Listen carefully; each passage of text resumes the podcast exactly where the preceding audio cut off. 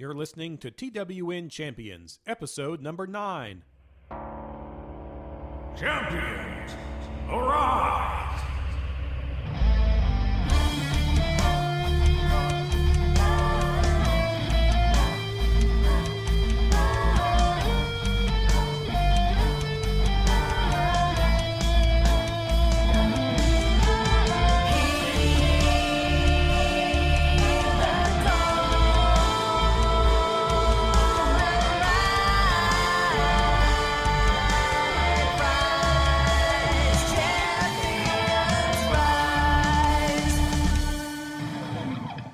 Welcome to the Champions Countdown podcast, where we summon heroes from across space and time to populate our intergalactic museum, or something like that.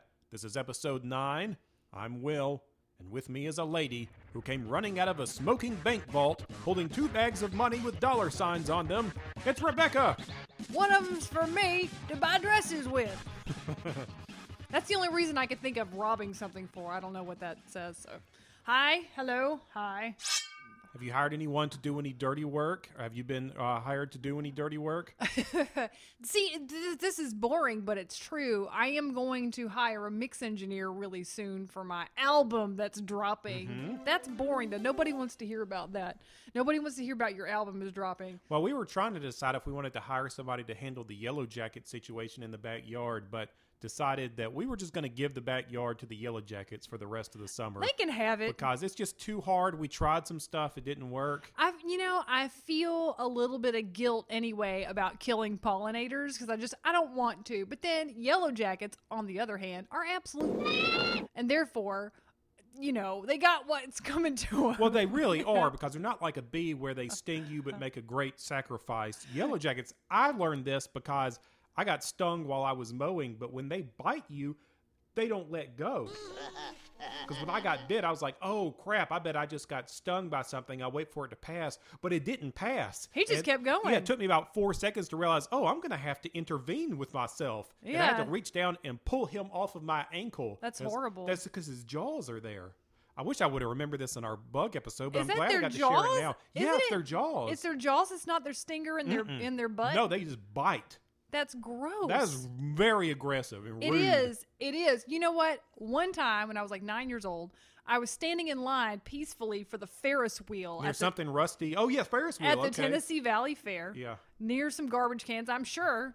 And I was just standing there with my hands clasped over the other, just minding my business, minding my own beeswax, as it were. and what do I feel? Pain on my hand. And I look down, and it's a yellow jacket. So honestly, they honestly screw those guys. Agree. Agree. Except for the ones in our backyard. We're just gonna let them run wild and free till winter. Till the winter, which is which is ours. Well, Rebecca, what are we really talking about today? On today's show, we're counting down our personal favorite takes on the henchman archetype.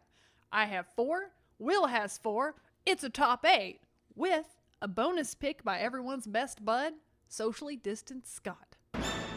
We will all look forward to that. Let's pin down a definition for henchman because this is one of those that's sort of a general topic. So I, uh, we're gonna we're gonna talk about how we approached it. Okay, yeah, I was gonna say it's also got some nebulous early history, which I'm gonna tell you about. it. All right, it's old. Okay, the term is old. From like 1360 is when the Oxford English Dictionary is first mentioning a henchman. Okay. Okay. Now get this, that that dude, those dudes were like a squire or a page, and they would follow along the noble or the royal. Um, usually on horseback, Uh-huh. and that's, so it was like horseman because the old English word is hengist, horse. Oh, okay. So like that's who it was originally, right? It's kind of like the hype guys, the hype boys for the for the noble or like the men in waiting or whatever it were. All right. So that's old. We didn't use it for a long time. I say we like I was there. Uh huh. Yeah, I was. Um, we didn't use it for a long time until Sir Walter Scott revived the word in the late 1700s to mean like the personal attendant of a Scottish Highland officer Okay. guy. All right. Okay, so we're just like a loyal dude who's like your right hand man or like a man at arms for Uh-huh. for a man in power. And here's a little fun fact: the tradition of having a cute nickname for a henchman goes all the way back to 1360 Oh, funny. Okay. because in the Oxford English Dictionary in 1360, the the first henchmen they described their names were mustard and garlic. oh, that's cute. Isn't that cute? Yeah. Yeah. Now, So, so how did yeah? How did they? How did it get a negative connotation to be mean like a lackey? this is fun, and there's a lively Wikipedia discussion going on about it. We don't really know. Is kind of the fun. Is kind of the fun part about it. Sir Walter Scott didn't mean it in a negative connotation in the late 1700s, right? But we've always had like in stories villains with their right hand person. Uh huh. Gradually, we started calling those henchmen, and I think it's because uh, the, it just sort of warped in popular usage, and this will figure into our definition. Okay. Because it's like someone who is so supremely loyal to their leader that they'll do anything Uh huh. anything. Wah, ha, ha, ha. And so like the the the term sort of in popular usage gets like twisted because it's a sycophant. You know what I mean? And like even if they're a good guy, they get sort of weaselly, and then certainly you're turn turning the corner from like weaselly to evil. And I Mm-hmm. think it just kind of happened. Uh, can I talk about the modern way we use? Yeah, we use well, let's let's let's just talk because I couldn't think of any good like case usages from literature necessarily. Yeah, I. Yeah, same, but it's weird because I think we do have a common understanding of it. Um, I, think probably the easiest way to think about it is I, I think about it as uh, somebody's lieutenants, right? It's like your your number twos, like the people in charge of all your foot soldiers, kind of. Yeah. And I think also, I think we were talking about this a little bit as we were working on this. Uh, it seems to have been a really popular concept in the 80s and 90s, especially. Like uh, a lot of cartoons uh, did this. which is also just our excuse for always having picks that feature prominently from the 80s and 90s. It's but, okay. And, uh, and but to be uh, fair to us, you know, th- there will be eras where there is sort of a formula to how people make cartoons, and it was really popular during that time uh, for the villains to have uh, their their little lieutenants for either for toy reasons or it just works well with um, a story. Um, they're sort of like the mini bosses in video games. Well, yeah, because you, you got to draw out that drama a little bit longer. Yeah. You can't just face against you know face up against your arch villain right Yes. at once. You got to kind of lead up to it. You got to get his underlings, and then after that, and go for him. Uh, and that, that's a good segue to the other thing I was going to bring up was that for our definition, I think we want to make a distinction between a henchman and uh, minions. So I think we we use the word henchman generally sometimes to refer to uh, all kinds of uh, foot soldier type people. Like when you think about the '60s Adam West Batman and all the uh, guys that had the uh, matching T-shirts and everything, you would call them henchmen. But I think those are more minions. We're talking about people with names, not nameless. Yeah, I- actors. I, would say a minion is nameless, but a, a henchman is is named. Although a very important distinction is they're named, but I don't think they have designs on being the head guy in charge. You know what I mean? Their loyalty to the boss, I think, is pretty much a big part of their there would identity. I- yeah, and uh, well, that's good you brought that up because uh, I have a pick that sort of straddles the line there. I feel like you may be growing out of your role as a henchman if if that's if you an start issue. having If you are designs. if you are a high quality henchman at the top of his game or her game, then yes, I, I think you have to be happy with your station. if you have designs on, especially toppling your boss, we're not talking about you get promoted out Mm-hmm. to a better casino. You know, Uh-huh. You find a better job. for- yeah, like, but if you have designs on toppling your boss, you're a not re- a good henchman. Yeah, there's a reason you like to be a support guy and you don't want to be the head guy. And I'm sure our picks will get into people's different motivations for wanting to be a henchman. Yeah, yeah. My final sort of component to the definition is there's always an element of power corrupting someone, and the henchman is feeding into that whole scenario Uh-huh. by always like hyping up their boss. They're doing their boss's dirty work, Uh-huh. and they're by default making their boss an important figurehead. And allowing them to grow more powerful, I guess, through their loyalty. That's just kind of a weird way to Mm-hmm. Yeah, say it. yeah, but I like that. Okay, okay. I, I feel, I feel like we gotta, we gotta I do too. I do too. This is, a, it. this is a surprisingly interesting one, I think. So, so why don't you start us off with your first pick? Number eight. We're going to work on the uh, China outreach presentation for Sunday. Those other fellas show up? Yes, I told them to wait for you in the theater room. You're my number one. I know I am, baby. God, I have hitched my wagon to a force for good. Ain't I lucky, ladies? Lucky. Okay, yeah. Just none of y'all come down to the theater room, all right? Secrets? No, no secrets. Surprises. All right, my first pick is not nameless. They do have names, we just don't really care about them. But this is this is my contemporary pick. I'm starting out with Jesse Gemstone's Goon Squad, The Righteous Gemstones. Oh, fun. Okay. From the HBO series. Yes, so I, I'm sure this won't be the first HBO premium drama that shows up on the list, but whatever. I needed a contemporary pick, Uh-huh. you know, because otherwise That's a great example. it's though. 80s all the way down. If you have not watched The Righteous Gemstones on HBO, I'm not going to promise you that it's going to be your thing, but I will say it is an excellent, excellent show.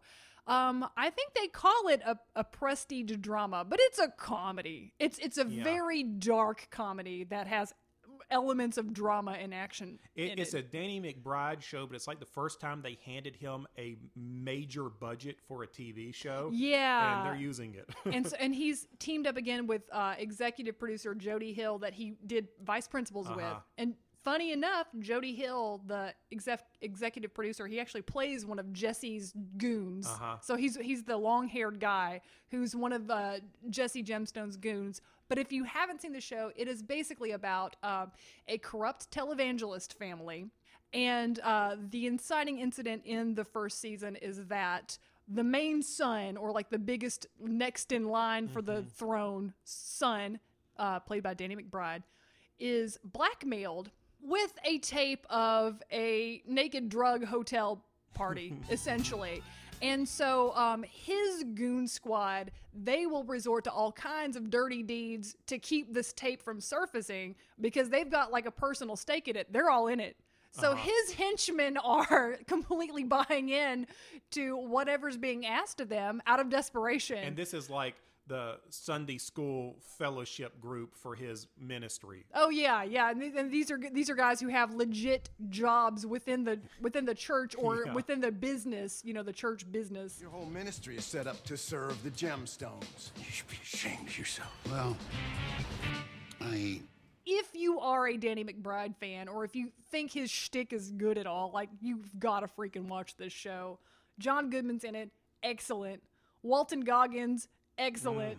Edi Patterson, excellent. I mean, Mm-hmm. Everybody in it. It's it's just it's stellar. It's really fun, and even if the story gets stressful or gross or weird, I just enjoy everybody in it so yeah, much. Yeah, because they're so absurd, and and the thing that makes all Danny McBride shows so good is that they really inflate their uh, role in the world. They act like what they're doing is going to be inscribed in history books. Everything they're doing, Oh, it's, it's yeah. hysterical. which is funny, which does make Jesse Gemstone a very funny uh, character to have henchmen because he sort of inflated himself up. Yeah, well, that's what you were talking Yeah. about. Yeah, they fit, they feed into into him.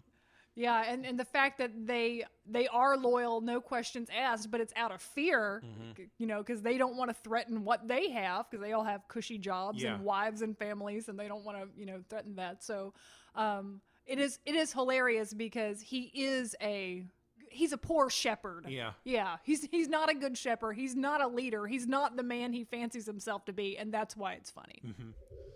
Number seven. walked in to the NWO. Well, he came out of somewhere. This really is just too good to be true. It's a nightmare.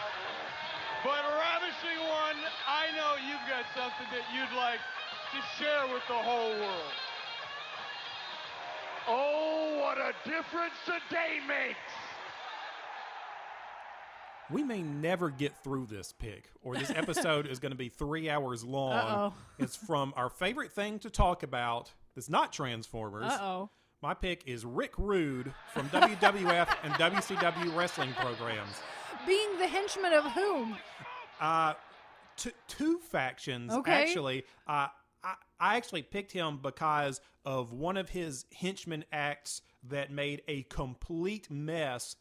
In in this act, he was a turncoat and managed to touch all the controversies in wrestling with one act, and it was hysterical. Can I just say that uh, I think if I had to pick a short list, uh, Ravishing Rick Rude is maybe my favorite wrestler of all time. I can I, can just see that. I, love the shtick. Love it. Well, yeah, okay then. Well, why don't you why don't you tell us a little bit about uh, Rick Rude? I'm, I'm going to tell you like part of his uh, coming to the ring ceremony, but like give people a general impression of Rick Rude. Why do you like him? So he's a bad guy hunk, which is Yeah. hysterical. Yeah. He's a heel, so you're not supposed to like him. But footage of every match that Rick Rude did in front of an audience when WWE back in the day, like in the 80s, will show tons of women in the crowd losing their minds because his thing is that he preens, which I love a good Yeah. preen. I love a man who preens. It's hilarious. He preens and he does seductive dances and muscle moves, and the women just love it,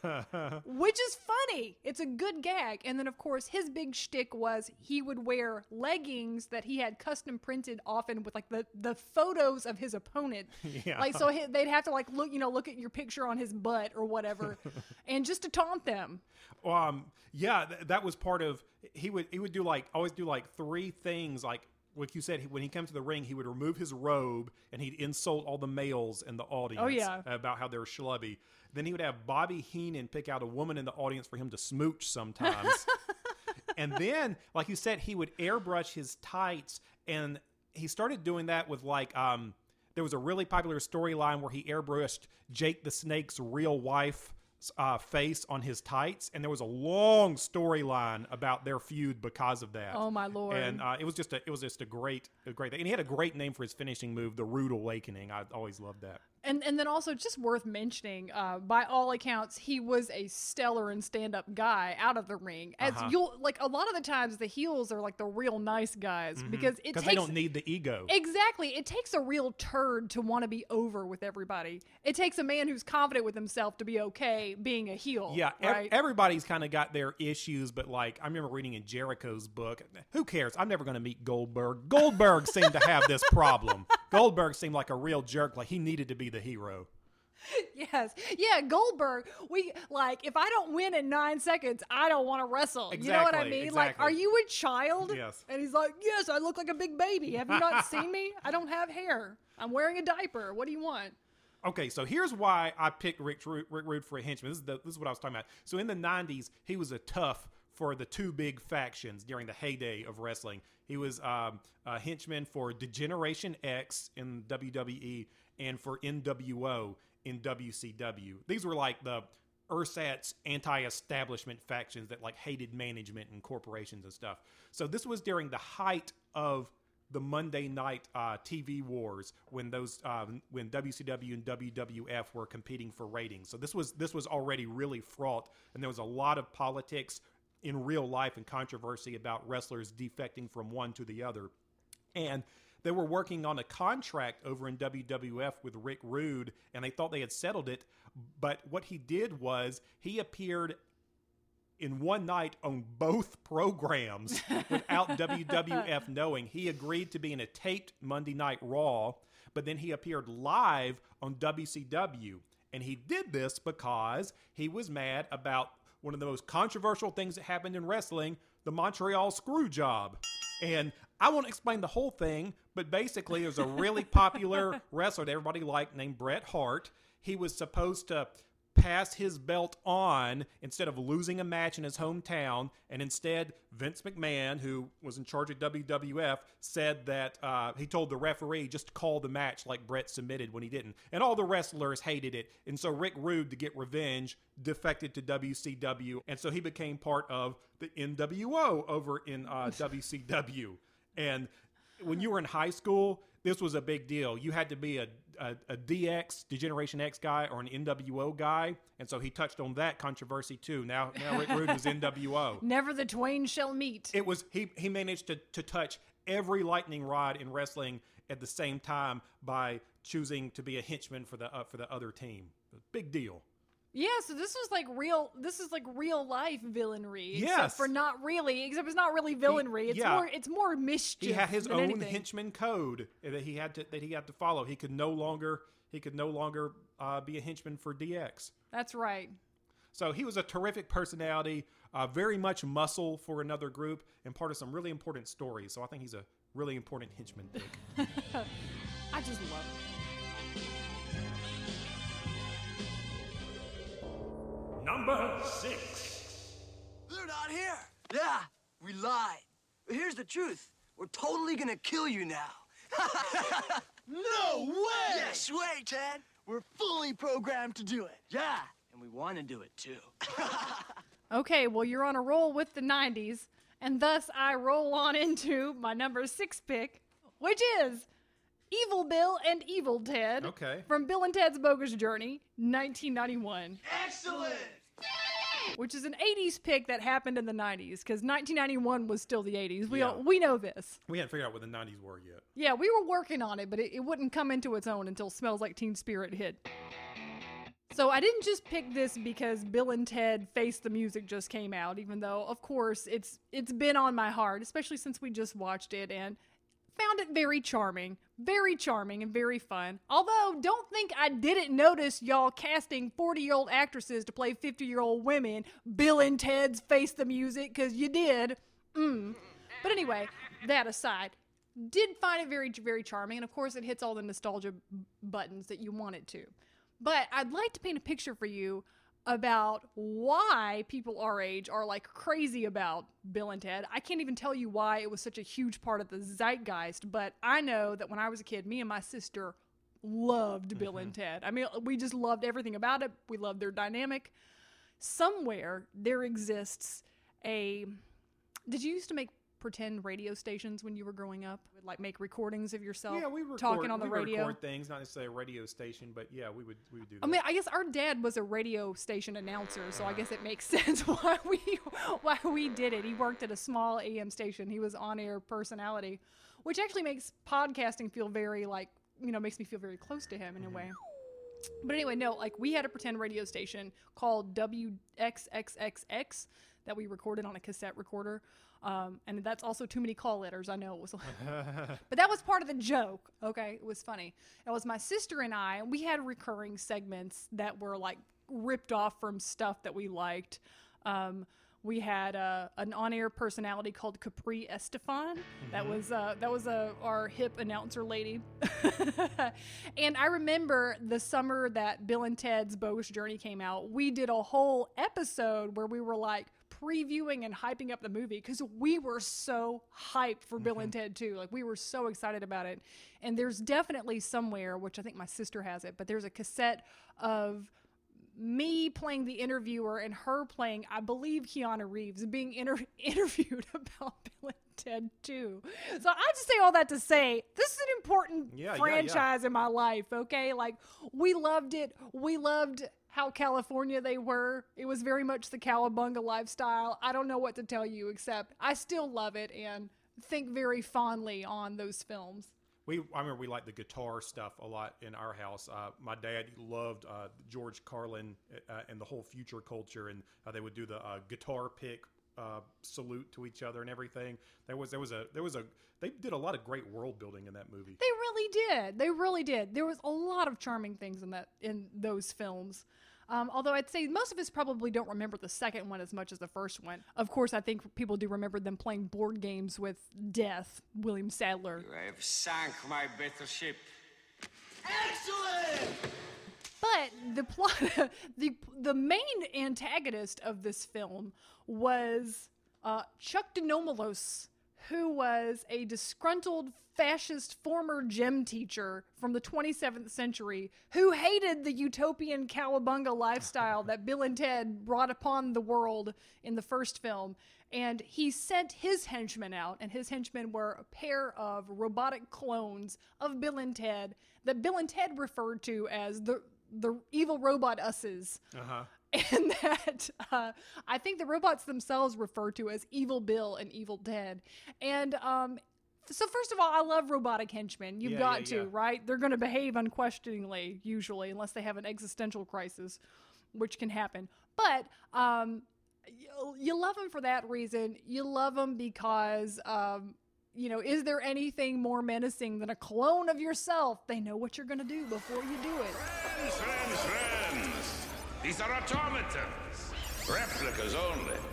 Furnished with my agenda. And uh, of course, it's just funny and silly. And for years, even in the Audis, I know my sister and I used to call each other Evil Bill and Evil Ted. Like I, I made a birthday cake for her one year, calling her Evil Ted. Happy birthday, Evil Ted. But it's, it's really just a personal pick. I just I love the evil robot Bill and Ted. Excellent. Who's that? He's the son of Poseidon. Who's that? He's going to flying. And who's that? He's sitting in a kiddie pool in your yard. Give him a beer, it's Scott. Scott's pick. You're like no. So, like me to Rebecca and Will, I am their henchman. Is that right? We don't send you out to do evil things. Ah, I mean, sometimes a little bit. evil. I don't know. Who- It's, what's your definition of evil? I guess. And that's why you're such a good henchman. You make us feel better about the, about the evil you have done on our behalf. Uh, yeah. Like, don't ask any questions. We need you to kill a dude. Yeah. Like, done. I'm gonna swing by Lowe's, kill a dude. I'm at Kroger. Also, what do you need? I'm at Kroger. I got done earlier than I thought. Cottage I cheese. got You need White some Claws. cottage cheese? I bought you some cottage cheese. Why'd you buy cottage cheese? Lactose. I can't just pick one of them. I have to pick a top three of the James Bonds. Uh huh. So, in order, I would say Jaws. Uh huh. And we could talk about these afterwards. I'll yeah, say, yeah. I'm, I'm, I'm just letting them soak in. Yeah. Okay. I'm, I'm a, this is the henchman lineup. We got Jaws. Odd Job. Uh huh. And Nick Nack. You remind me of Nick Nack. I don't remember Nick Nack. So Nick Nack was the man with the golden gun. Okay. And he ran the island that the man with the golden gun lived on in the in the South China Sea. I do not expect wounds, only a clean kill. I don't, I don't know if you're familiar with the man with the golden gun at I'm- all. I mean, I know the the premise. You're just talking to Will here at this All point. right. So if you're not, if you're not, I'll just say, I'll say it. If you're not familiar him. with the, with the thing, so he's like a million dollar shot. So you you if you hire him, you're guaranteed the person's gonna die, but you have to pay him a million dollars. Uh-huh. And this is the '70s, so that's a lot of money. he has a fun house on an island, basically in China Seas, so no one's gonna touch him or anything else. And Nick Nack's the one that runs it. So it's him, and then he has people come to him and try to kill him so that he gets practice or whatever. Okay. And they go into this fun house, and then you see like Nick Nack go into this room, and he can see there's like you know 20 different monitors and stuff, and he can see the people, and he's like running all these things, and there's there's like you know a hall of mirrors, and like you know it's just like it's basically like a fun house for assassins. Uh huh. So we like him because of his fun house of murder. Yeah. And so and so then, then you've got J- J- Jaws and And Odd- he's he, he's he's famous. He's from uh, the oh, plane, jeez. the plane. that- yes, yeah. yes, yes, yes. Mhm. Paradise Island. Paradise Island. Yes. Like somebody had to say it at some point. Odd Job. Odd Job's great. He could uh, murder you with his hat Mhm. and uh, take off take off your head. He was relentless.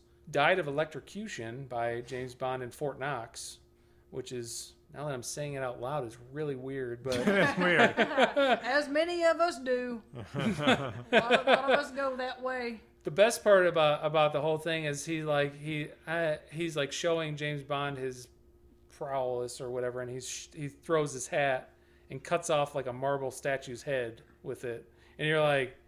As a as a younger kid, you're like, oh, that's crazy. You're like, he can cut a he can cut a marble statue with his hat. With a hat, I should get a hat and wear it to school. But- then I would look awesome. But as Will was saying, is also he was awesome in Goldeneye because he was shorter than everybody, and you would try and shoot him, and he would be shorter, so you'd have to point the gun down. But by the time that he was karate chopping you to death. Yes, there was definitely. A, we would do. We would play slappers only, and we Yeah. would do one hit kills. Yeah. And so everybody wanted to be odd job because Yeah. you just slide on your knees, chopping through the whole facility. So- Yes, because like he was shorter than everybody, and you had to look down, and you didn't want to look down because there were so many other people, Yeah. and you would get killed instantly by somebody else. But then you had to look down because Odd Job was there. yes. It was the it was the best and worst game mechanics. Yes. Because you're like like in that situation, you could always just pick Odd Job. Yeah, and Jaws is just lumbering through the whole Yes. thing. He's he was Was he easier. was he in that? I think he was. Yeah. Okay. Oh yes, he was. Yeah. Yep. It's been a while. Yeah, I like I like him because he was sort of comic booky, you know. So he had like that. I mean, he looked like a comic book villain. So that's that's why he's my number one. He was redeemed at the end of Moonraker because he saves people and he actually dies in space. That's also a good If way you to watch, go. Yeah. Yeah. So he he falls in love with this like cute blonde girl with ponytails, and you know they they like have a thing, and he goes up and he brings her up to space with him because they're creating this utopia in space, and then they have a huge space battle. You'd probably like Moonraker. yeah, I hadn't seen that in forever. Yeah, that's I don't remember any. Yeah, of that. yeah, sounds like they're- they're- Moonraker was bonkers if you think about it because they were like in Egypt and then they were chasing each other and oh then like there's a guy and then they go up to space and there's like a hidden space station that the If guy's there's trying to create a pirates, then utopia Yeah. Are there pirates? Then it would be everything. and then he gets trampled on by a bunch of bricks and all that stuff and he gets out and he's fine. good henchman material. yeah, yeah. He he he would take care of the job. Yeah. In his demo reel, like he's like, "Did you get the part with the bricks? They're gonna like that. They're gonna want to hire me." Well, here's to us. Yeah, so that's my pick for my henchman. But I, I thought it was always funny. There's uh, Live and Let Die. They had like coordinating outfits. You know, like even uh, like a lot of James Bond ones. It, you know, like a lot of the no-named henchmen that they were running, like the space station or whatever. They're all wearing the same outfits and like it's a jumpsuit and like you're like, eh, this is this is right. You're a That, henchman. that does look good for your criminal Yeah. organization. You do Yeah. do like matching outfits. I like yeah, that. yeah. I couldn't remember when we had a band. I couldn't even get y'all to dress like similar. you know what I mean? Back in the Audis. Well, there was one time I had that shirt that shrunk, and we gave it to our drummer, who was a lot smaller than me. So he That kind was a of win. That was a win all around. Yeah. Number five. What you doing to us, man? Just relax. Uh, what do you need them animals for? And he turned them into mutants, just like he did to us. My favorite type of henchmen are what old people think of when they imagine New York, which which makes sense because these are proud New Yorkers. I'm talking about Rocksteady and Bebop from Teenage Mutant Ninja Turtles. yes, our tribute to the 80s continues unabated. I felt pretty, as they say, basic picking these guys, but it's really a crime not to. I mean, they are they are henchmen royalty. Yeah, Uh, they're, that's the down to a T. That's a henchman. I don't usually pick the the most expected ones, but I had to for these. And I, like I imagine this is what most people think of when they hear henchmen. And it might have been a while since you've actually thought seriously about them, so I'm going to do it for us because it's hilarious and they're accidentally pretty cool. I don't know how much you remember, but they're street punks who were mutated by Shredder into uh, some animal hybrids. Bebop is a warthog and Rocksteady is a rhinoceros. They first appeared in the comic books and then in several TV shows and remain relatively unchanged. But I'm talking mostly about the 90s cartoon run. Why do I imagine that in the 90s we saw a lot of henchmen like high fiving each other as they stepped into test tubes to be trans? Can you imagine that? You know what I'm saying? Is that just me, or can it? Can you imagine that in your head? I feel like we saw that in so many places. I feel like Evil Bill and Evil Ted may have even done that. Yeah. They, they definitely played air guitar at each other. Okay. That's very similar to a high five. I, re- I, I specifically remember an issue of Spider-Man where there were two uh, like futuristic toughs who did that, where they got in their underpants and climbed into uh, test tubes and high-fived each other like we're about to get powerful. And uh, I don't know why that was a thing, but it was. Man, I think you just remember like people getting in tubes. I guess so. I wish I'd brought some comics. These are our traditional muscle henchmen. Yeah. And they don't really have any ambition beyond what punks like, which is having a good time, smashing stuff, and just being wild. That's why they want to do it. Did they ever carry a boombox around? It seems like they should have. I don't know. Especially with the name like Rocksteady and Bebop. You would think that there would be some dancing in there. Yeah, I you know I, I knew that the name Bebop would have come from like the the musical genre, but until I was looking this up, I didn't realize that rocksteady was like an early form of reggae. So they they definitely were were were thinking that way. How do these guys clock on the girl radar? Uh, because they, I think they just light up boy brains when you see them. Yeah, remember them. Like I remember there's some big muscles that you can fight in a video game or whatever. But like I don't really, you know what I mean? Like I don't really remember them. I know. I know. Uh, Scott loves Bebop. He does have a great look. Like I was saying, he is what old people think you'll see in New York. They look like how in the '80s we used to draw all uh, futuristic punks. He has purple future glasses. Also, don't you love that everybody just assumed the future would be full of punks? Yeah, like that's yeah. the aesthetic we're all gonna go with. They're, Like, they're just going to be pouring out of the alleys. it's all it's punks from here on out. Just tattered sleeves everywhere. Uh, every like we all voted. We decided mohawks were gonna be the look of the future. Yes. He has like those. You either have like the perfectly round glasses or the really uh, wide, like lopsided glasses. Oh, That's- yeah. That's what Bebop had. The blocky mohawk, earrings, a necklace of bird bones, um, a vest with grenades that don't do anything. He had a bare chest with a bandolier and pants with a belt no button, and some turtle shell shoulder pads, which is. There's a lot going That's a good there. look. That's a good look. Okay, so here's Rocksteady, if you don't remember. An army green hat and goggles perched on his forehead, a tank top that rides up on his belly, a shotgun he doesn't use, and a bandolier full of insane sized caliber bullets that he also doesn't use. And they all and they talked like also like generic New York punks. They would be like, "We got a score to settle with you toips," and so we we really enjoy them for that reason too. Oh, with great pleasure, Master Shredder.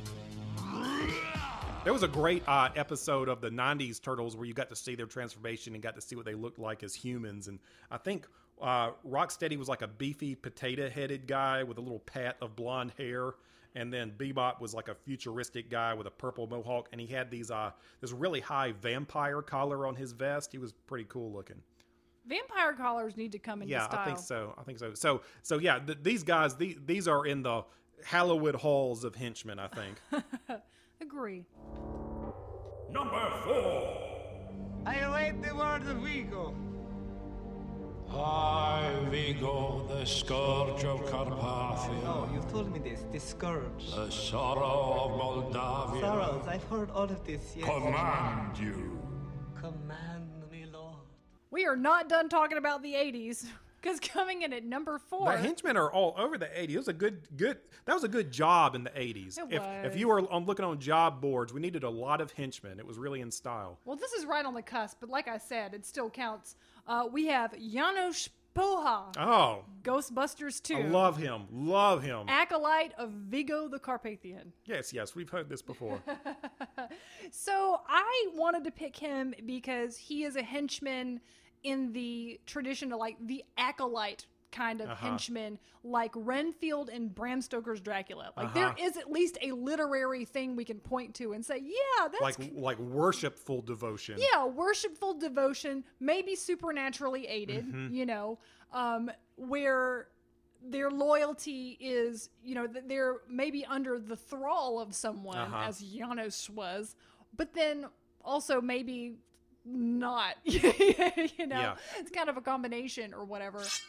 What can we say about Ghostbusters? Like, we, we all know about Ghostbusters, but this I- was I- a. and personally, yeah. I like this. I if we're talking about which one I like to watch more, it's the second one. Oh, yeah. I think that one uh, is a much tighter script. I understand why the first one is such a great movie, maybe even cr- technically a better movie, but for pound for pound, my enjoyment, I, I get more out of Ghostbusters 2, in no small part because of Janosz, who's hilarious. Oh yeah, and um, he's yeah, he's absolutely a gem, and I I think steals the show comedically from Bill Murray. They always try to give Peter Venkman the best funny Yeah. lines, but I just I Jan- Janosz is just way funnier in my opinion. Because he's he's because because he played because like all great like he plays it straight. Like when Yes! they're like when Bill's taking uh, all the uh, pictures of the Vigo painting, he is so upset. It's like move away from the painting, and uh, he and he tells Vigo. Vigo goes, "There's a throne of skulls," or- He's like, yes, yes, we heard this. We heard this. Yeah, I do love that there's a little bit of detachment, even in like he still has his own motivations, Yeah. which are to creep on Dana, obviously, who's working for him at the at the museum and restoration.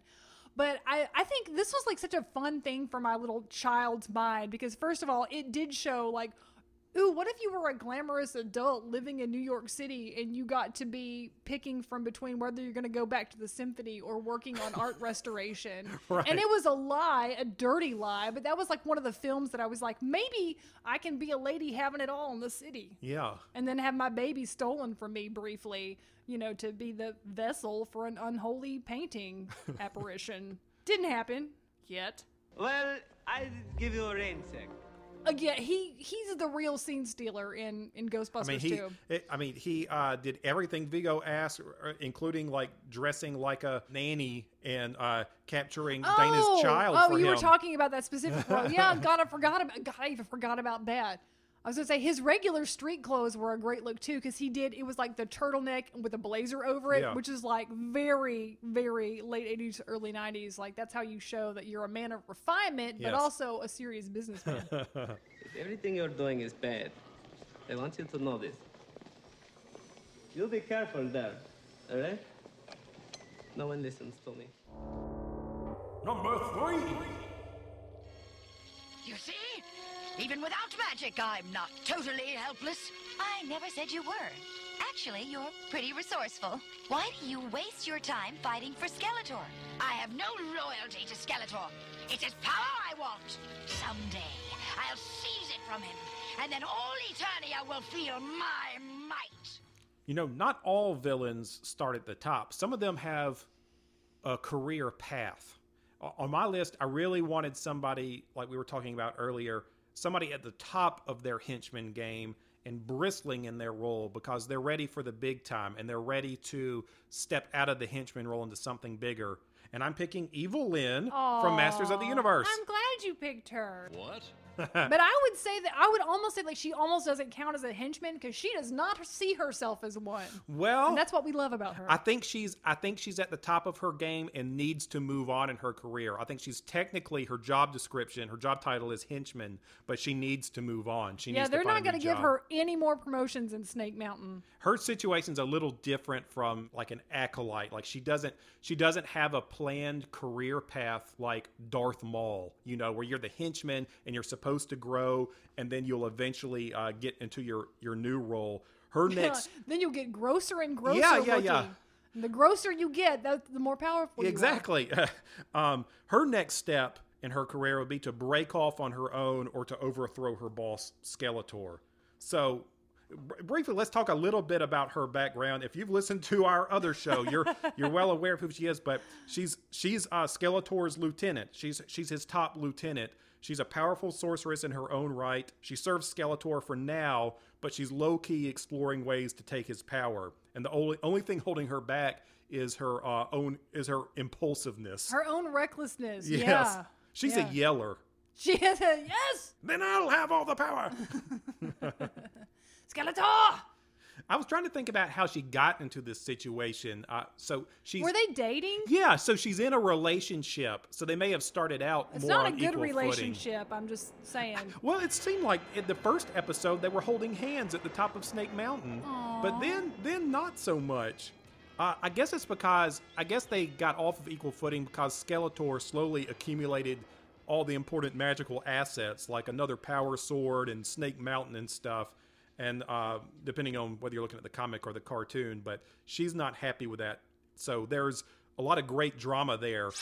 And I think a real lesson in hiring henchmen, but also uh, about modern career development. I think it's really important to keep jobs. I think it's really important to keep tabs on your employees' job satisfaction because it's a thing now that there is no linear movement for jobs. There is no career development. There is no career planning. The only way to do better in your career now is to get a different job that's with a higher job title. Uh, Somewhere else. yeah, or your boss to go away and you maybe get their job, but they're going to be there till they retire. Oh yeah. And that's exactly the situation she's in.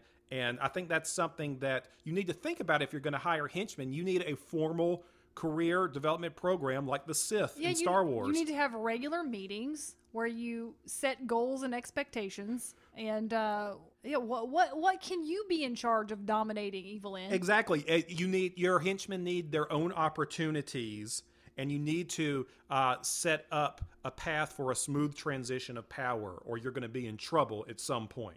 I, for one, would have loved to have seen a show or even an episode where Evil Lynn goes off to go be the main villain somewhere. Yeah, I her, think so. In her own land. Yeah.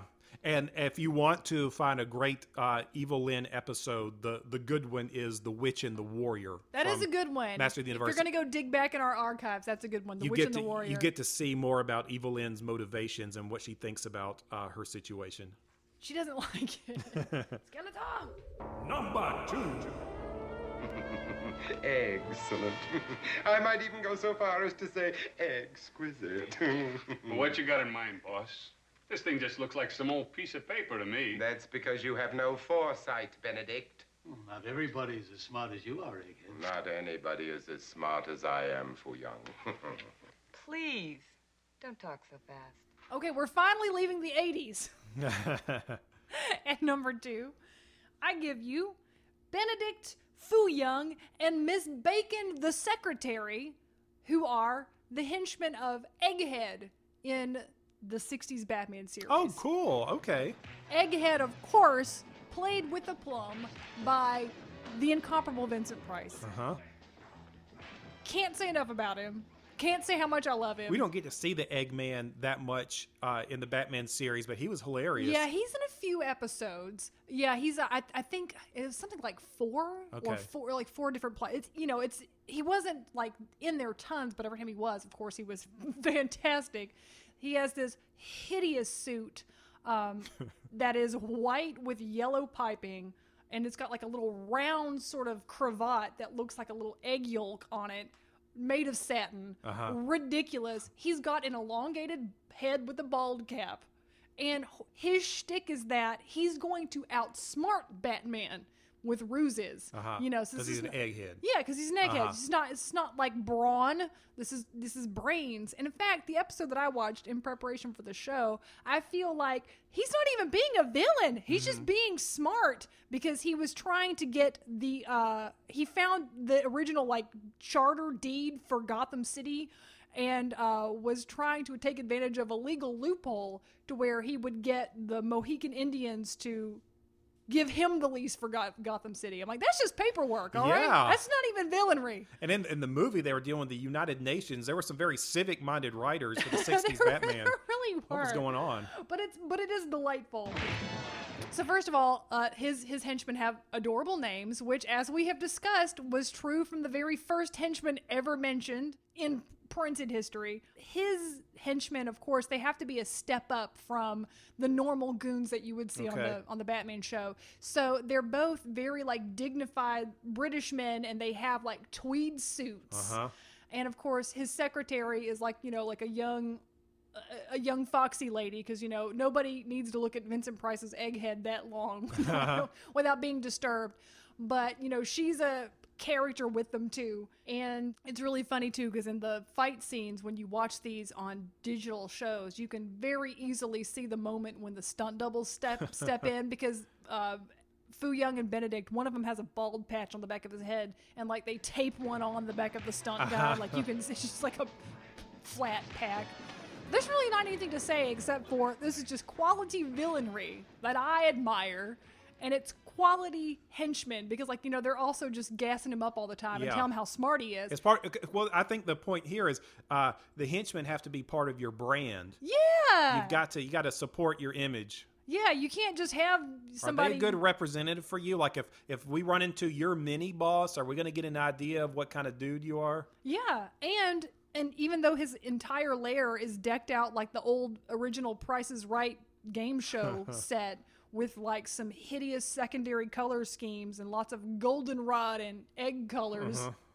they still lend an air of sophistication to the whole Uh-huh. enterprise. Like we can't we we're doing egg puns a lot in this enterprise, but remember, I'm smart, therefore I am fancy. Right. I was I, one thing I remember reading about his egghead character is that on the set in real life, Vincent Price would have a carton of eggs and he would uh, sort of jump around the set and toss them at people on the set just because he he loved being there so much. I mean, if you're already that committed, just go for it. Yeah. Great man, greatly missed. What a talent. Love him. No material can resist my incomparable explosive. Before we name our top henchmen, we feel compelled to list some honorable mentions. Honorable mentions. I'm gonna try to not to be here all day, but I just have a few. I was gonna actually have Beast Man as my Uh-huh. example henchman, and so he's in my honorable mentions for Masters of the Universe because I do think he was a classic henchman and he experienced some growing pains, but mostly he knew his role in the organization and he felt bitter about it, but he still did it with diligence. Yeah, there was a lot of pathos in imagining why he's in the situation he is. There's something like sweet and sad about his loyalty, and in other circumstances, uh, he might not have been a bad henchman. In in fact, you know that character, uh, I think originally conceived was might have been a good guy. So you can kind of like imagine it was just bad circumstances that put him under Skeletor. Yeah, what was the episode? The really good one with him, the Paul Dini episode. Ah, please, great Skeletor, give me one more chance. The really good episode of uh, He-Man that deals with Beastman. It's one called Prince Adam No More. So if you're looking for MOTU episodes to catch up on, that's also a great one. Mm-hmm. So that's why Beastman's on my list. Uh, then I'm going to just give a brief shout out to a couple of other 80s henchmen. We've got Non and Ursa from Superman. These Yeah. Zod's, oh, those are Zod's good ones. henchmen. Those are really good ones. I know. I thought about making them, but then I'm like, "Eh, you know, my whole you, whole thing. But they're great. And Yeah. Ursa, love them. Love their look. Love Yeah. everything about them. Uh, and then finally, I give you Heather Duke, Heather McNamara, and Veronica Sawyer of Heather's Uh-huh. fame, because they were henchmen. Yeah. Until plot happened. Yeah, I thought about what's that movie, Jawbreaker?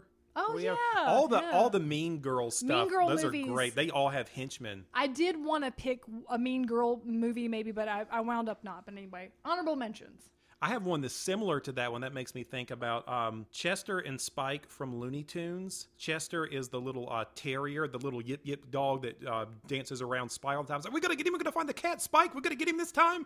And uh, he's sort of like he's the hype man for Spike. And so I think there's some overlap between like bullies often have henchmen. Yes, they do. And so and and there's a reason that, that that's the case. They they need that approval and they need to like have some of that authority and and uh, fear like conferred upon them, you know. Yeah. And then maybe you know we'll.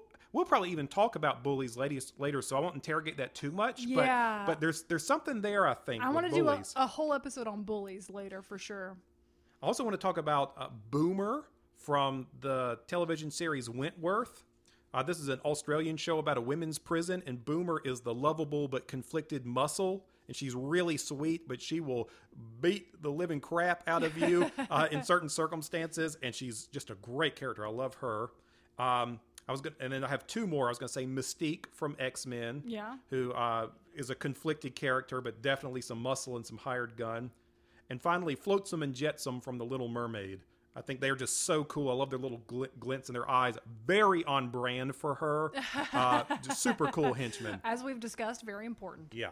So, who's your number one henchman of all time? Number one.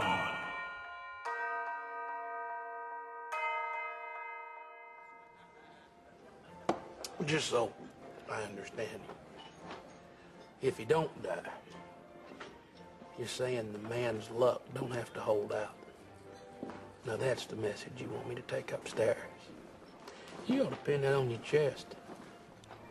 You're hypocrite enough to wear it.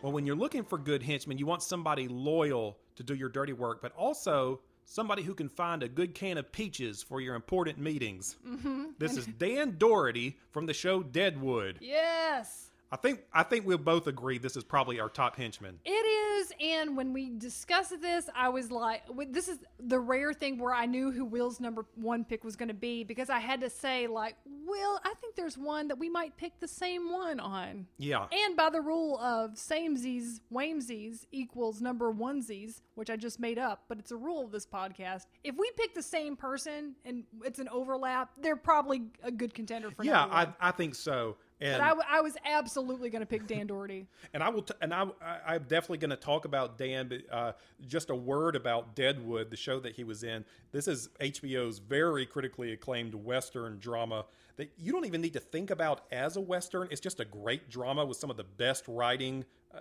ever on television. Now, if you're a sensitive soul, it's a little grizzled. Yeah. All right, you may you may not.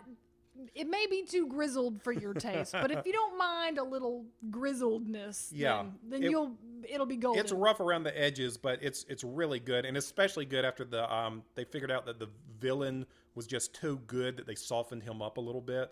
Um, but here's here's the deal with Dan. He and a guy named Johnny Burns are the bartenders for the Gem Saloon in town. They're also enforcers for Al Swearingen, the h- hilarious, sometimes very problematic, uh, but also charismatic owner of the saloon. I think that's the easiest way to describe that. yes. Here's why Dan is the best. He's not just a hired goon. There's a deep, deep bond that ties him to Al. And so there's like a, a real desperation on the border of tears uh, drama in everything he does. Uh, which you don't see immediately. It unfolds Yeah. over. I, I can't even remember because we watched them all just like at once. Yeah. But it, it unfolds very slowly. It's a very Mhm. slow burn for you to realize how hot that loyalty burns. Yes. And it's like very moving he in, almost its, in has its way. he almost has like a, a, a parent-child kind of devotion to, to his mentor. Uh, the website Mental Floss had a quote from the actor W. Earl Brown on his thoughts about Dan. Uh, the actor said he thought of Dan as an animal walking upright until he met Al Swearingen, who gave him a home and a purpose. And you feel that relationship in all the enterprises they, they get into. I'm thinking about one scene in particular. I think everybody remembers like the, the the big fight he does on Al's behalf, but I'm actually thinking about this scene where Al Swearingen gets very ill for a reason you will see in the show, and he's sort of out of it. And the town doctor is there, and the doctor is like, I've got to do a surgery. I've never done it before, but I've seen it done. There's the high method where I cut him high, and the low method where I cut him low. Al, you got to tell me which one you want. And Al is so out of it because he's uh, in shock or whatever.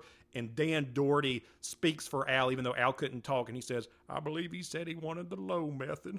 And and so Oh, my heart! and I so- can't take it. I can't take and it. so uh, so the doctor says, "All right, that's what we're what we're gonna do." And I just thought it was such a beautiful scene. oh, it is. And after you've seen his loyalty demonstrated with like crazy violence, it was, it was here's the other side of that coin. This is where it comes from, and I thought it was so illustrative of his character. Yeah, it's just so fiercely protective, like a wounded animal. Yeah.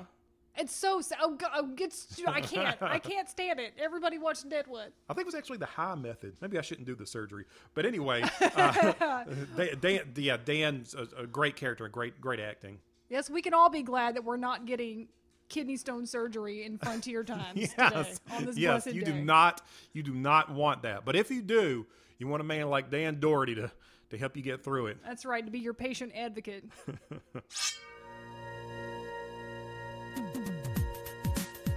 well, well, that was a great list. I think so. I think so. This was a surprisingly interesting one to me. I think it was a uh, challenging in a way I, I didn't think about.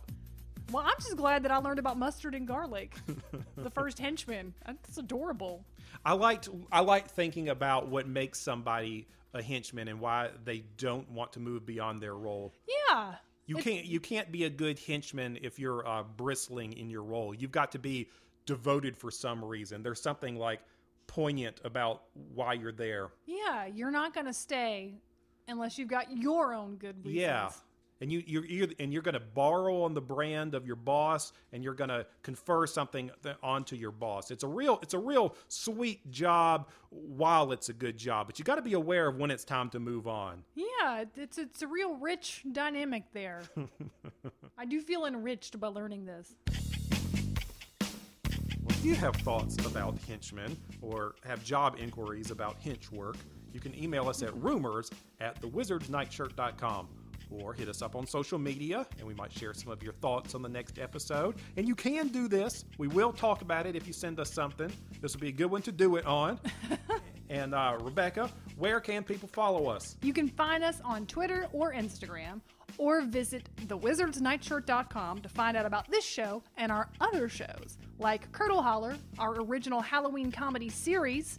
Stay tuned for the 2020 Halloween special being written as we speak, as well as a complete archive of our Masters of the Universe review show, or join me on my weekly stream at twitch.tv slash Keen Garrity, where I do music production.